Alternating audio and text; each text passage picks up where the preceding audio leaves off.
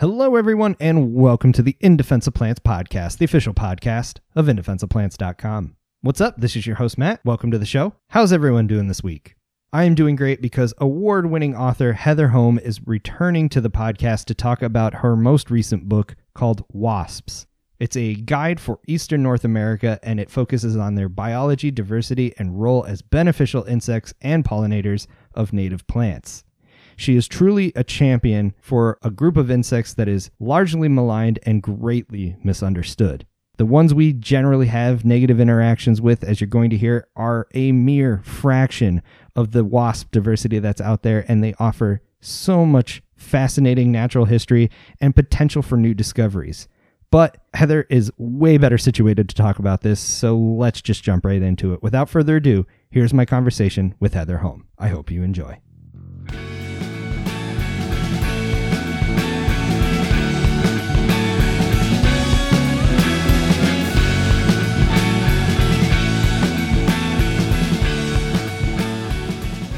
All right, Heather Holm, welcome back to the podcast. It is so great to have you here. I'm so excited to talk about this book today. But for those that haven't listened to our previous episode, although I'm going to encourage them to do so, how about we start off with a brief intro? Tell everyone a little bit about who you are and what it is you do. Well, thanks, Matt. It's it's great to be back and invited back for a second episode. Of course. Most of my work is doing pollinator conservation work and tying that back into uh, native plant communities. so, in my spare time, I I author books that sort of showcase the the plant pollinator mutualisms. So today we have uh, the fun topic of talking about everybody's favorite insect, wasps. I, I love that you refer to this as a spare time activity because what you accomplish in every publication you put out is truly a masterful work of, of literature but to me seems almost like it has to take more than just a part-time venture on the side. It's funny you say that. I had a conversation with a woman last week. She said how long did you start writing this when you were four? She said there's so much information in this book i can't see how you had the time to do it but i love it. um, i can't help myself sometimes. I just i just love information and details and and then relating that back to what I see in the field with these particular species, you know, I just feel I, I have a hard time um, calling information out of books. well, at least you translate it in a way that is super digestible. And I, I find you as a constant source of inspiration and information for my own life uh, because I am far more in the plant realm. Uh, but I appreciate because plants are at the center of it all, their interactions, and, and what better way to talk about it than organisms that visit their flowers and are integral in sort of the life history of a plant. But what got you onto the bend? Are you sort of entomology first, plants second, or was it plants and then realizing, hey, plants need other organisms to do what they need to do as well? Yeah, no, I came from the the plant side of things. Nice. So more traditional horticulture transitioning to uh, native plant landscaping, um, then ecological restoration, and then really sort of circle back, back to my first love of entomology and insects. So it, I mean, it wasn't really until I was started working in those those native plant communities mm. to really see that insect diversity, and then also to observe patterns year after year of many of those interactions you just mentioned, Matt. So, you know, a specific plant is attracting the same characters, if you want to call them that, um, year after year. And so that's really what I call sent sent me down the rabbit hole, and yeah. you know, really wanted to better understand these these mutualisms and why certain species were visiting certain plants. Rabbit hole is about the only way you could describe getting into this world and and you are obviously a curious person because I don't think you'd be here if you weren't, right? And you know, plants in and of themselves are fascinating and are full of rabbit holes, but when you start looking at these interactions, it, it, every day is a potential to learn something new, to explore, see something new, and and if you start getting into gardening, no matter what scale, bringing native plants in is is a great way to start interacting with the insect world at the very least.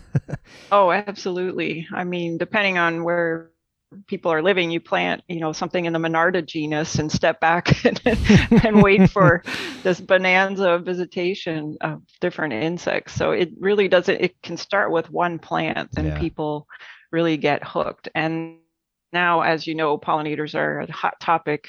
So I think there's just more and more people out actively planting and then doing that observation of cur- curiously trying to figure out what what is what they are attracting to their garden or out in the natural area that they may be hiking. So I'm trying to help people figure out what those particular insects that they may be finding are. Yeah, yeah, and I'm glad you brought up Monarda uh, and and just the mint family in general because you know obviously we like a diversity of plants wherever we can put them, but when I plant mints, especially Monardas, Pycnanthemum, uh, suddenly the array of the diversity of visitors increases. And I was really excited that you went from bees into this category of wasps because mm. People think yellow jackets, they think paper wasps, and the the you know the the hairs on the back of their neck stand up. I've had some pretty negative encounters, but you know you almost got to respect something that is that big and could put that much of a hurt on you in its own way but at the same time the diversity of weird ones like things i've never seen before until i put these plants on the landscape suddenly opened this new door and and that's what's great about your book wasps a guide to eastern north america is that you get a wonderful selection of just a little bit of the diversity that's out there yeah, as I said to you before we went on air, it really just kind of skims the surface. And the book um, I decided to focus on, you know, those the common species that do frequently visit flowers as a segue from the pollinator world and the people interested in pollinators, yeah, uh, and keeping it tied to plants. But yeah, as you said, that the mint family is astounding. I mean, the nectar is highly sought after by not just wasps, but another a number of other sort of flower visiting insects that aren't bees. Um, so it, it can really be a powerhouse for people that may want to attract various beneficial insects for different purposes such as pest population control. So yeah. yeah, I always say plant some plants in the mint family near your veggie garden and yeah. at least you know you can start to bring in some of the the predatory insects that can help with some pest insects on your veggies for example yeah, last summer we got a great video of a wasp that I had just seen in the garden move over to our vegetable garden and start tearing up some hornworms. They were just ripping them off the tomatoes. I was like, yes, it's working. Free pest control. yeah, I mean, it, that's that's sort of what people I think you know have forgotten right we used to have these intact habitats that were providing all of these insect needs so for those ones such such as wasps that are you know predatory and looking for not only viable places to nest but they also need very specific prey in a lot of cases mm. and so those components get quickly broken down with you know habitat fragmentation yeah. so it's it makes a lot of sense if we put in the the plants next to the veggie garden that we're kind of starting to piece back those elements that the insects need yeah, and for people that find themselves, you know, getting bored with everyday life, I mean, again, going back to this idea of just discovery and and seeing things you've never seen before, what better way than to just put a few plants on the landscape? And you know, you mentioned just kind of touching the surface in this book and and one of the things you did that I really appreciated is you put that phylogeny right in the beginning and showing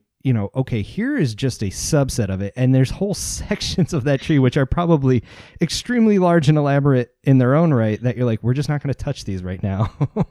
you know, yeah. even trying to put together a book of just the flower visiting wasps in eastern North America. I mean, that's a that sounds very niche, but this is a tome, a beautiful, well put together, easily digest, easy to digest tome, but a big book nonetheless. Yeah, it is a bit of a beast as far as you don't want to carry it out in the field. Um, but I really tried to make it an attractive book and and you know put a lot of uh, photos in it of wasps on flowers to tie it back to flowering plants and, and I don't want to call it pretty but you know it's really to draw in people that may not be very curious but um, it could pique their interest given that you know the it, it is all kind of tied together with with the plant So that that's the intent. And as you said, yeah, I kind of did a tree of the order Hymenoptera in the beginning, and there are like whole sections just kind of grayed out that you know I I didn't even dive into. I mean, just the parasitic wasps are you know close to ten thousand species, and the you know they're very difficult to identify. So um, I barely touched on that whole group. Uh, so yeah. So really, uh, my given my coming from you know my last book on bees, I really wanted to focus on the the group of wasps that are the ancestors of bees, which I thought is really fascinating because you start to see um, a lot of similarities between the two in the in hmm. nesting behavior, um, you know where they nest, uh, how they excavate nests and, and really the primary difference is what they're stocking in their nest to feed their larvae. So mm. wasps are hunting insects or spiders, and bees basically, you know, have become these vegetarian insects that get all of their food from flower resources. So wow. I, I'm trying to draw on a lot of those similarities so people understand that wasps are as cool and fascinating as bees, right? Yeah.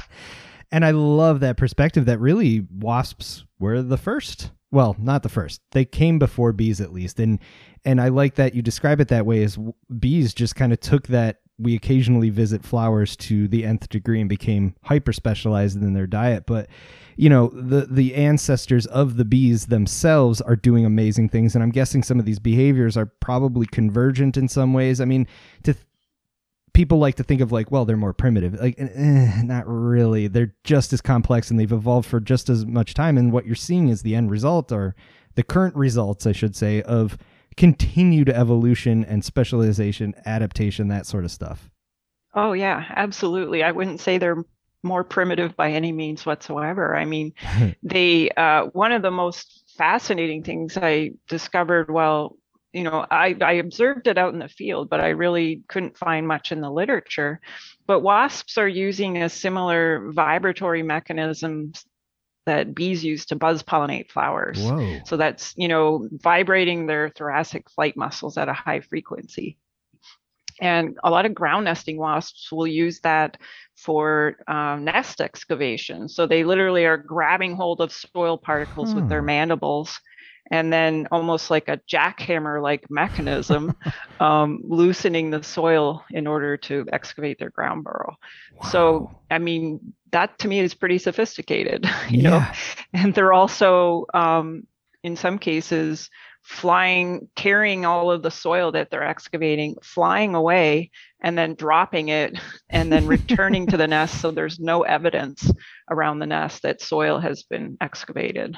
So that to me is pretty sophisticated, if you want to call it that. Yeah, it's almost like foresight. And when we think about that, like I think of woodpeckers, right? Not insects doing that sort of behavior. And whether it's ingrained or not, that's extremely complex levels of of sort of conceptualizing what it takes to survive. And I'll tell you what, like some of my favorite things to do in the summer is if I find a wasp excavating a soil pit, I'll just sit there and watch. Like they're just they're so industrious. It's so deliberate, but it's it's comical just how dedicated they are to a sense of like, wow, I don't oh, have yeah, that kind absolutely. of dedication. no. And I mean, and they're so driven on that singular task that they're doing at that point in time right yeah. so they don't they can't just switch from collecting mud for nesting materials to hunting prey if you disturb them i mean they right. they are on a singular mission to do that one thing and um and i i also think too that they it's just amazing how much time they spend to prepare you know the one we're talking about the ones that actually build a nest mm-hmm. um, the amount of time that they spend if they have to collect these extra materials such as mud to create the nest or line mm. the nest before that they can even go and look for the food source to put in the nest before they even lay the egg so they're doing a whole lot of work just to create this nice little environment for the their, their future offspring and um, I find that you know that's really kind of parental care, right? Yeah. That they they are they're doing that but they, ultimately for the most wasps other than social wasps they don't see their offspring um, turn into adults they're they're long long gone so yeah yeah but, that's uh, dedication right but that's a great point to bring up and similar to bees we will be most familiar with those that form colonies the yellow jackets the paper wasps the ones that tend to be around us and and give us the hardest time if you're you know, inclined to bothering them or unfortunate enough to bother them. But the vast majority of wasps are not living that way, correct? Correct. Yeah. So if we um, include the, well, we don't include those parasitic species, you know, that's about 10,000 in North America. So the remaining about 8,000, and oh. I'm just giving approximate numbers. Roughly speaking. Um, yeah, one and a half percent of those remaining eight eight thousand species are social. Wow. So that's that's a drop in the bucket, right? yeah. So, the, like you said, the rest are uh, solid, solid nesting solitary nests, such similar to bees, and and we don't have negative interactions with those wasps. They don't actively defend their nest. Um, we can disturb their nest nothing really happens. So it's that one and a half percent of social wasps that defend their nest. And that's when we have a negative interaction.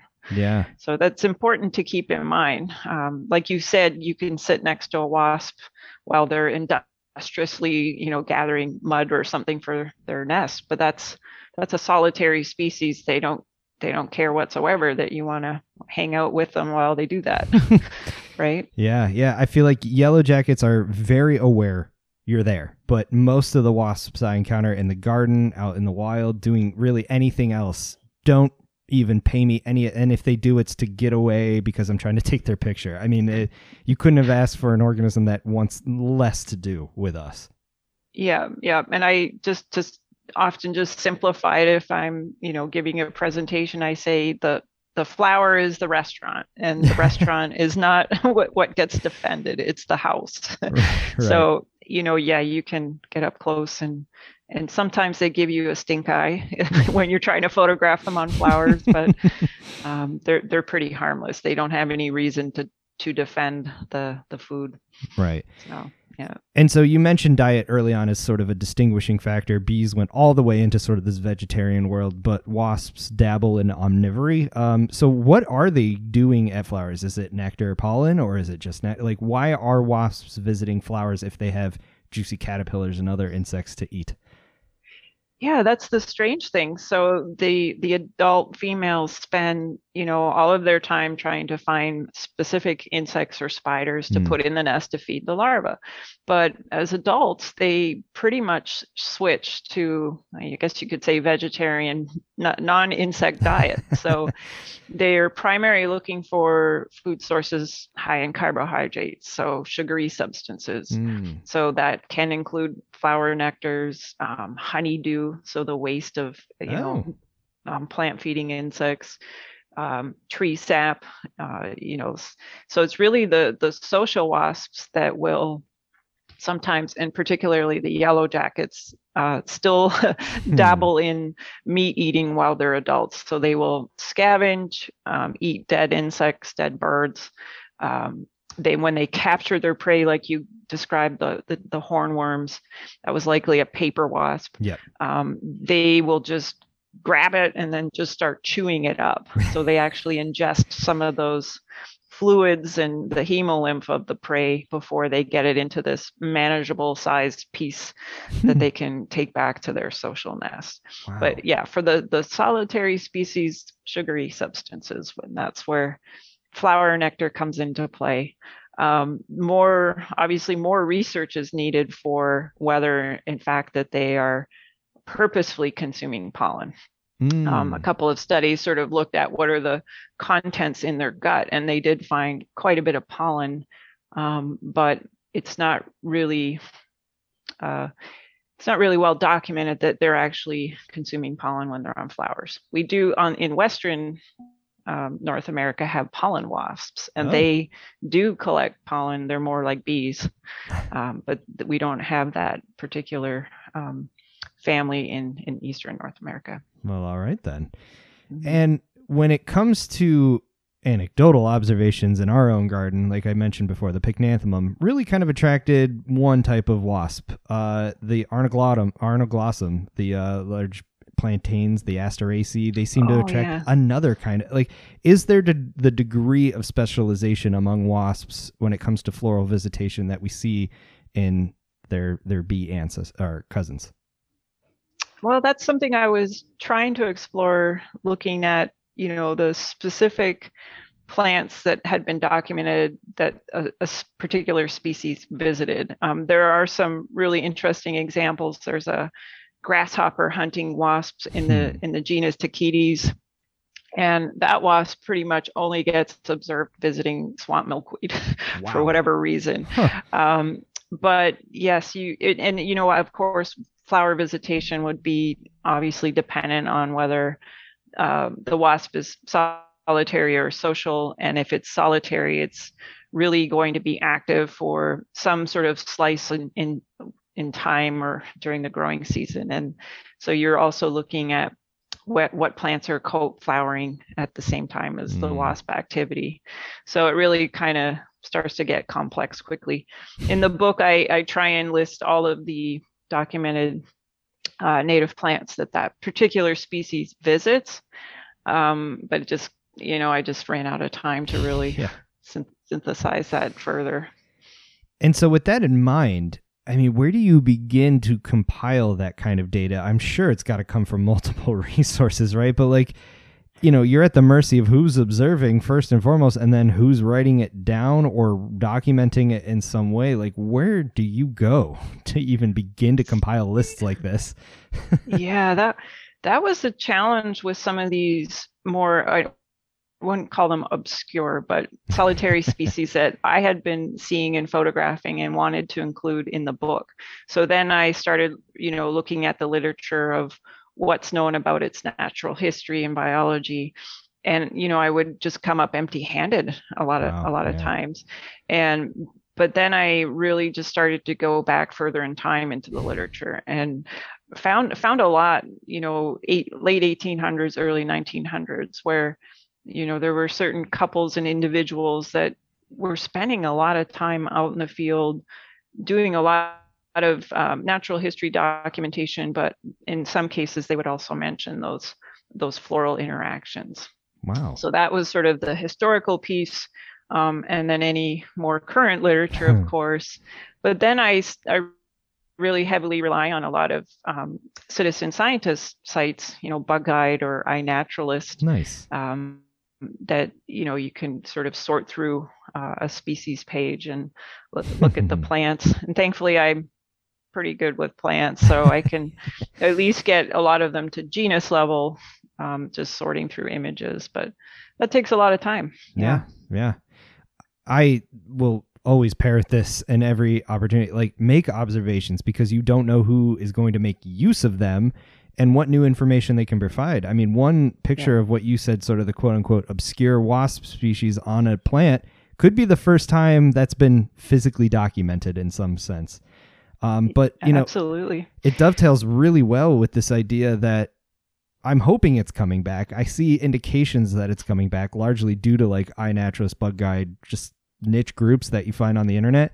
Is this this time lag of there was a time period when natural history was very publishable material, and Yeah. you know, sort of the ivory tower element of publishing in science these days has largely gone away from that. And I'm again, I'm really hoping it's coming back. But I I love that these anecdotes kind of reveal those patterns where you really did have to go back to 1800s when people were actually taking the time to observe and write this down, and people were willing to publish it. Yeah, that's that's you could say that's an unfortunate thing, I guess, about um, you know what what research is funded now. And I'm not saying all the research that is No, no, funded no. now is excellent, By no means, but um, but yeah, th- what that has created is large knowledge gaps, Yeah. right? So we we basically, to my understanding, you know, around the 1960s or so, a lot of that natural history related funding sort of dried up, and so between then and now, we have a ton of different species that weren't explored um, in depth historically that we really know nothing about. And that's what I think gets me up in the morning gets, and gets me out my front door every day is like as you said matt there's quite literally something new to discover every single day if you get out there and observe and document um, it's probably not known to science particularly with you know wasps or some other obscure sort of flower visiting insects.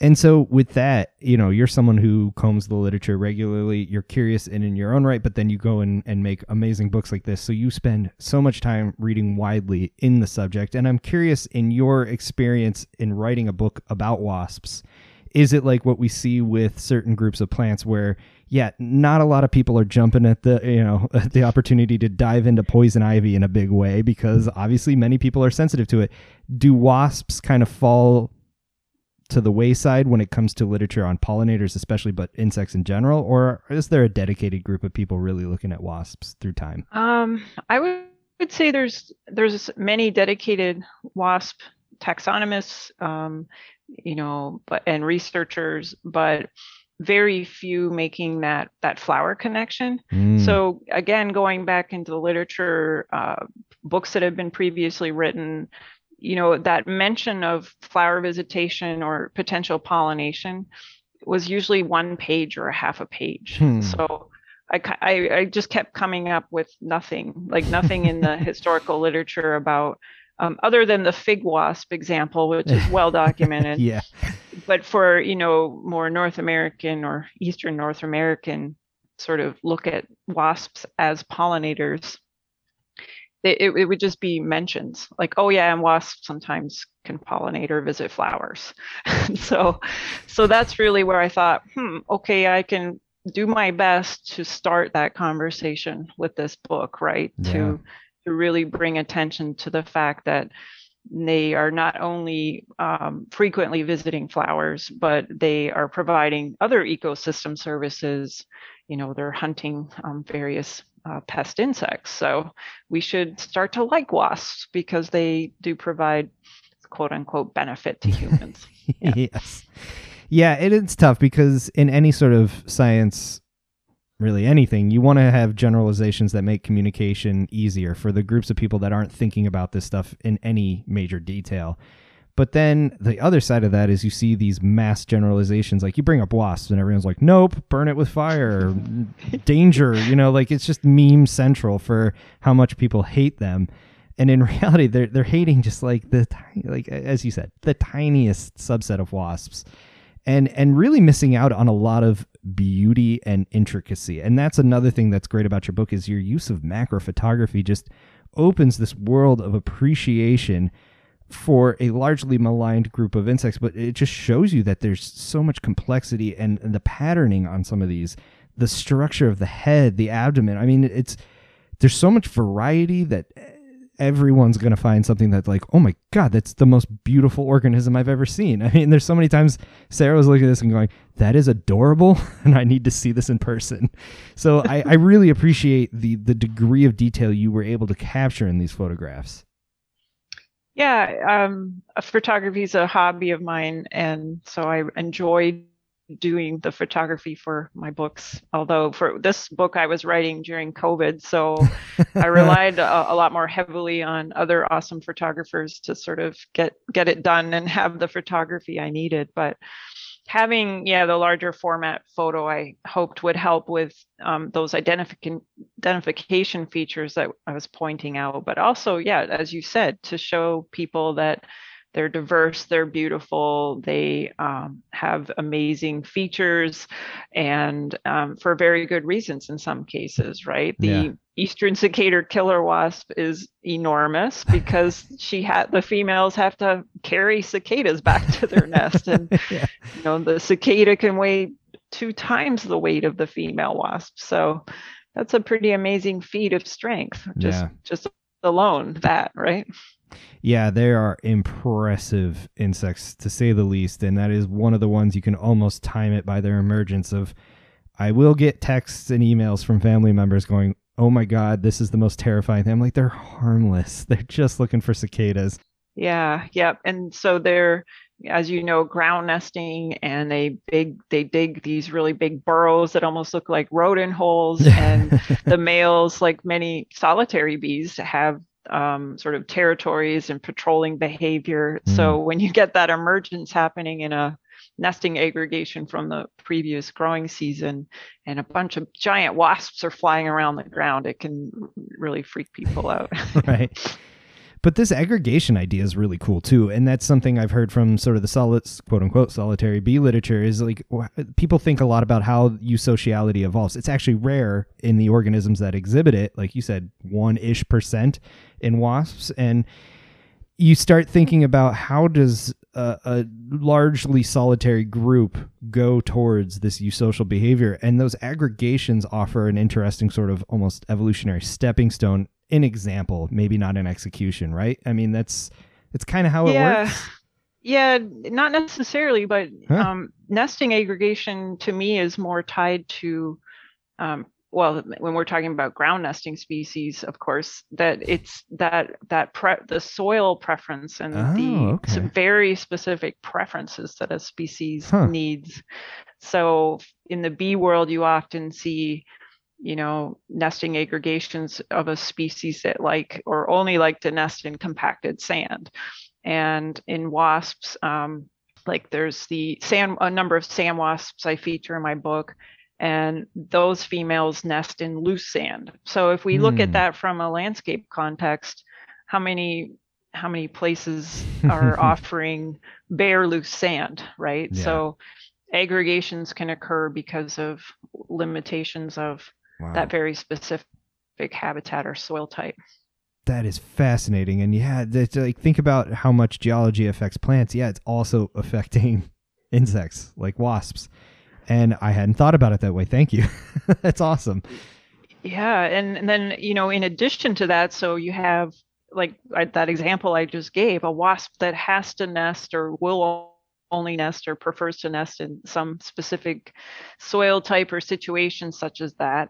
But then in addition to that, if they're solitary, they probably have very specific prey mm. that they hmm. will, you know, they'll only hunt flies or plant bugs and that can be a few a handful of families in in that particular uh, insect order and then you think about those actual insects that they're hunting and they may have specific going back to plants they may have specific plant preferences mm. right so this plant bug may only like to feed on certain kinds of plants which occur in a certain habitat that has to occur close to where the wasp that likes certain soil types wants to hunt it. Wow. So it can get right complex pretty quickly. Yeah. Um, yeah. yeah. I mean, a big cry to preserve not only wide stretches of potential habitat, but habitats that vary. Heterogeneity on the landscape is important because, yeah, you can't have all of one thing and expect the diversity of life to follow that. And right. I'm wondering too, you think about how insects and plants directly interact through herbivory there's got to be a lot of seasonality given what you just outlined in terms of this complexity of like this is why I see certain types of wasps heavily during certain times of the growing season. Yep, absolutely. So for the many of those solitary species, you know, pretty narrow prey specificity. So mm. as you mm. said, like that we mentioned the cicada wasp, right? Um, they are hunting dog day cicadas, so they're hmm. generally active in the middle of the summer when it's hot, and so that's when the the timing of emergence and nest construction occurs when when they're praised in high availability. So you know, and, and then in other cases there are cavity nesting species that um, hunt caterpillars. So and nice. they may produce multiple generations throughout the growing season so the first generation would be hunting a, a different group of caterpillars, and then the next generation of course coming out later would be hunting different kinds of caterpillars and so on so um, it can depend on whether they're you know producing one generation per year or multiple and so on and wow. and, yeah yeah. This is a hefty layer cake really quickly. Yeah.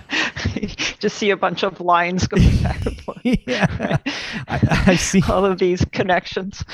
I've seen people try to do that for like three organisms, and it is already a nightmare. And I, geez, and this it just goes back to the how many unknowns there really are and will continue to be, which can be daunting, can be intimidating, but it can also be very exciting if you just want something fresh in your life year in and year out. yeah, and I'm always thinking it back from the the plant community perspective. You know, I I spend a lot of time doing ecological restoration, so mm. I'm thinking about all that I know about these insects and what you know, just looking at one species and its needs and how that relates to target plant communities and yeah. you know, like you said, the heterogeneity and and then you just kind of get overwhelmed because just hope for the best, right? Yeah, and that's but, you know, again, generalizations are helpful, but at the same time they they don't get us very far in the plant this for bumblebees. Okay, which bumblebees? Plant this for monarchs. Okay, there's more than just monarchs. They also need other plants to feed on, you know. And that's why I I, I try to say like when it comes to recommendations, there's no like best plant for the most. It's just plant a variety, plant diversity, plant as much native as you can to your region and just yeah. watch what happens because it's going to be wild and unpredictable. That's right. And we can learn from the, the kind of the wild and unpredictable yeah. or, or just even trying different landscape management strategies, right? So totally. keeping an area relatively undisturbed with, you know, leaf litter or whatever, or keeping an area um, without plant debris on the ground and bare and just I, I always encourage people to experiment because that's that's mm. really when you learn about specific preferences or you may attract a new species that you've never seen before. Um, and you will learn from all of these different things that you're applying in a in your landscape. So totally. I yeah i i made that you know discovery of sitting and looking at my garden and i had cut off a, a, plant stalk and then i watched a bee go in it and i had this like aha moment thinking well of course i knew bees nests in cat plant stems and cavities but i never thought of that we could actually prune off you know old flower stalks and they would actually use them. So so that was just this me stumbling upon um, something that I did inadvertently I as love a that. garden maintenance practice. Yeah. Yeah, and it resulted in a really useful and easy to understand infographic. I'm guessing that's where that came from. Uh, that observation led to you and your colleagues putting together a really useful infographic with collaboration with Xerces Society on just yep. better practices for pruning. It's not this like let everything just go, let it be. People want to tinker, they want to manage their landscape, but like you can do it in a way that looks good and also really helps. Yeah, absolutely. And you know, I have to always stop myself because I'm thinking from a like a, a plant community perspective and you know that's not possible it's not possible for me to burn my midwestern right. you know yard right? right? i would love to but yeah. um, that's just not going to happen uh, have the fire department here in no time yeah. so how do we how do we recreate some of those hum, you know historically human or natural disturbances that um, could really attract new species as we talked about? And that's what kind of gets me curious. Um, we can do it in different ways so. totally. Yeah like you said tinker yeah. and experiment. That's where discoveries are made and then just share it with people. But from the plant-based perspective obviously wasps are visiting flowers. How are they as pollinators? Because it's one thing i've taken away from pollination biologists time and again is just because something shows up doesn't necessarily mean it's doing the trick for the flower. Are they effective in a lot of cases or is it a mixed bag? Depends on what we're talking about. Yeah the, there there really isn't a good answer to that because you you nailed it with saying you know pollination by an individual species is really hard to quantify right? Yeah. and so and then going back to the literature, very few people even have investigated that. Mm. So, um, can we assume that, you know, if wasps are demonstrating certain flower preferences, that they um, have the ability to move pollen around from, to the same species? Yes. Um, has that been quantified? Primarily, no. so, so um, that's why I called their pollination incidental. So, you know, they're not like bees purposefully um, going to flowers to collect pollen and they're, ha- they're not like bees being very hairy and adept at moving a lot of pollen around. But they do, um, in some cases, do a okay job of not grooming pollen and moving it around. Yeah. But again, um, that has not been really determined if they actually are pollinating the plant. So Yeah, that's fair.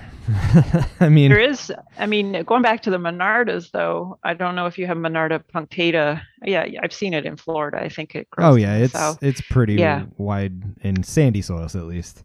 that would be the plant I would start with if I was doing a Yeah. wasp pollination study because you've probably witnessed this. Wasps love that plant. hmm and the flower structure people think those colorful bracts are the flower petals but they're actually these you know yellow flowers with maroon spots that are quite small and pollen gets deposited on the on the top of the wasp's thorax when it it inserts its head into the flower opening to feed on nectar.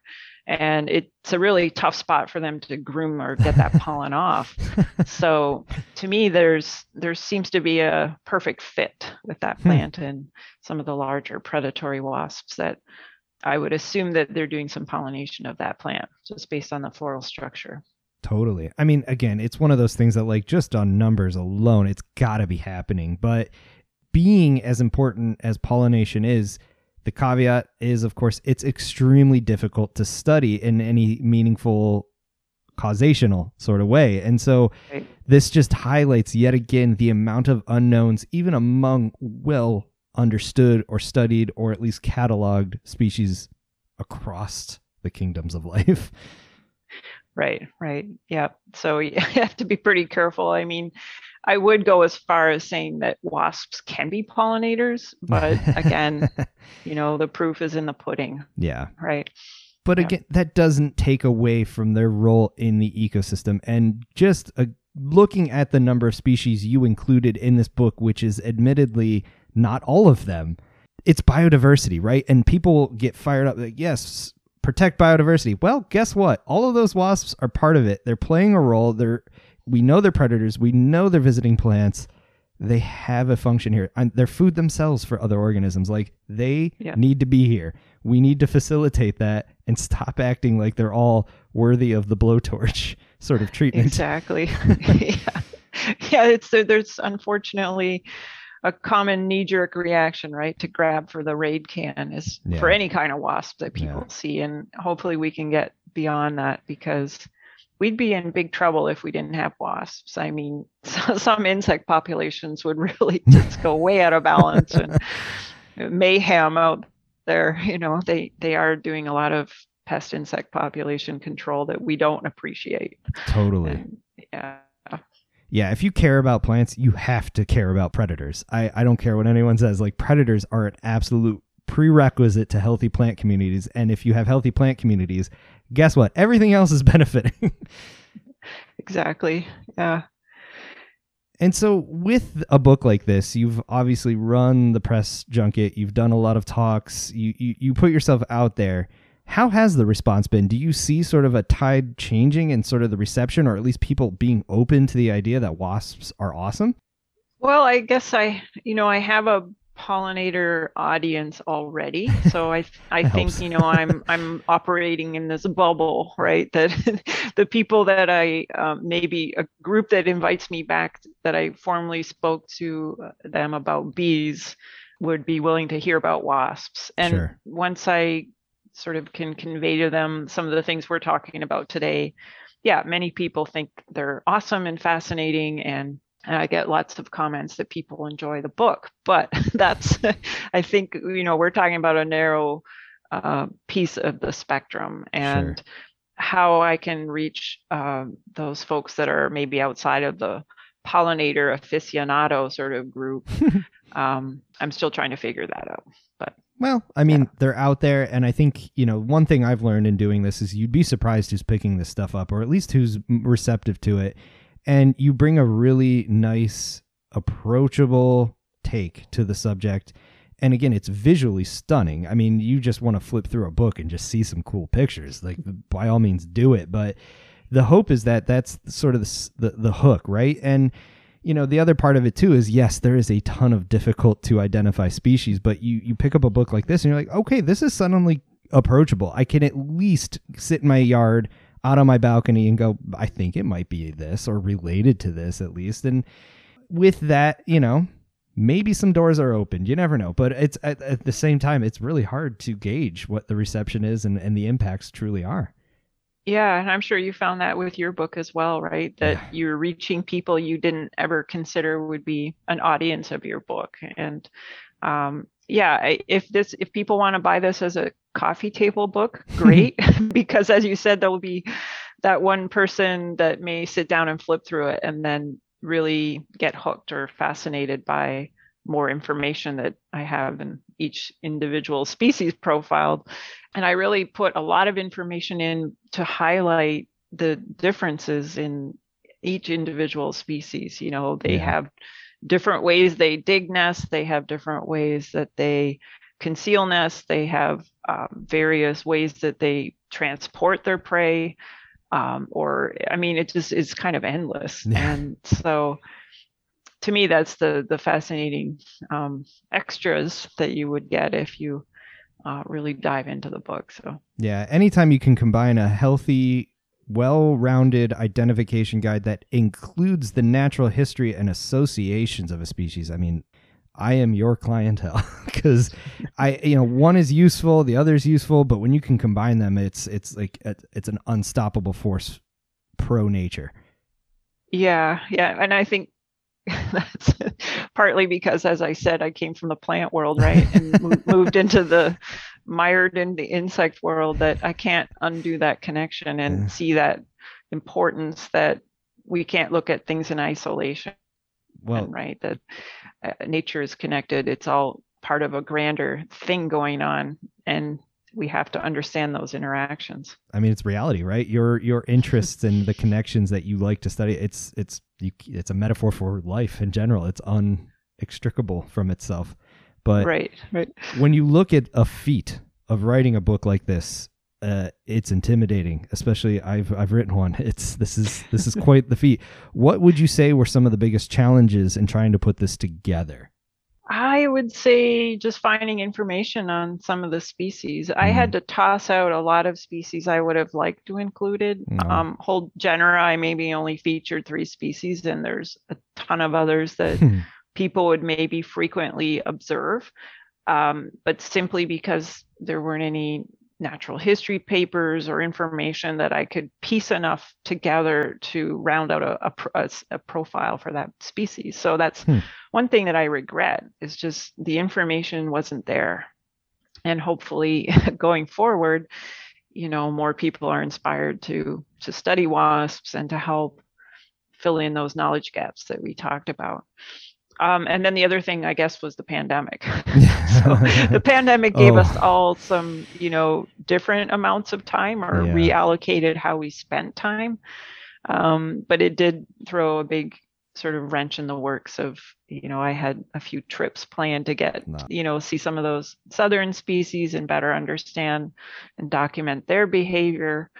And so I didn't get a chance to do that, which was unfortunate. Yeah. Well, again, this is a start, and that's what's great is these books. You know, is is anyone that searches for completeness in any natural history stuff is going to be vastly disappointed because it's always a start. Yeah. It's always more to know, more to do, and if anything else, this serves as a great jumping off point and an inspiration for anyone that just gets inspired by it wants to take the next step or go make an observation that hasn't ever been recorded before. I mean, that's what's great is like so much of this could be the first time anyone's really written down, taken a picture of, a video of, and and reported it to the rest of the world. Yeah, yeah. I like that's like I said, it gets me out of bed and out the front door every day. But then you also, you know, once a book goes to print, that it's it's not set in stone, but it's like sure enough, you know, 10 days later if my book goes to print, I'll be outside and find a whole different thing that I wanted to include, right? Or yeah. I get these awesome photos of this species nesting that I discover at a new site I visit.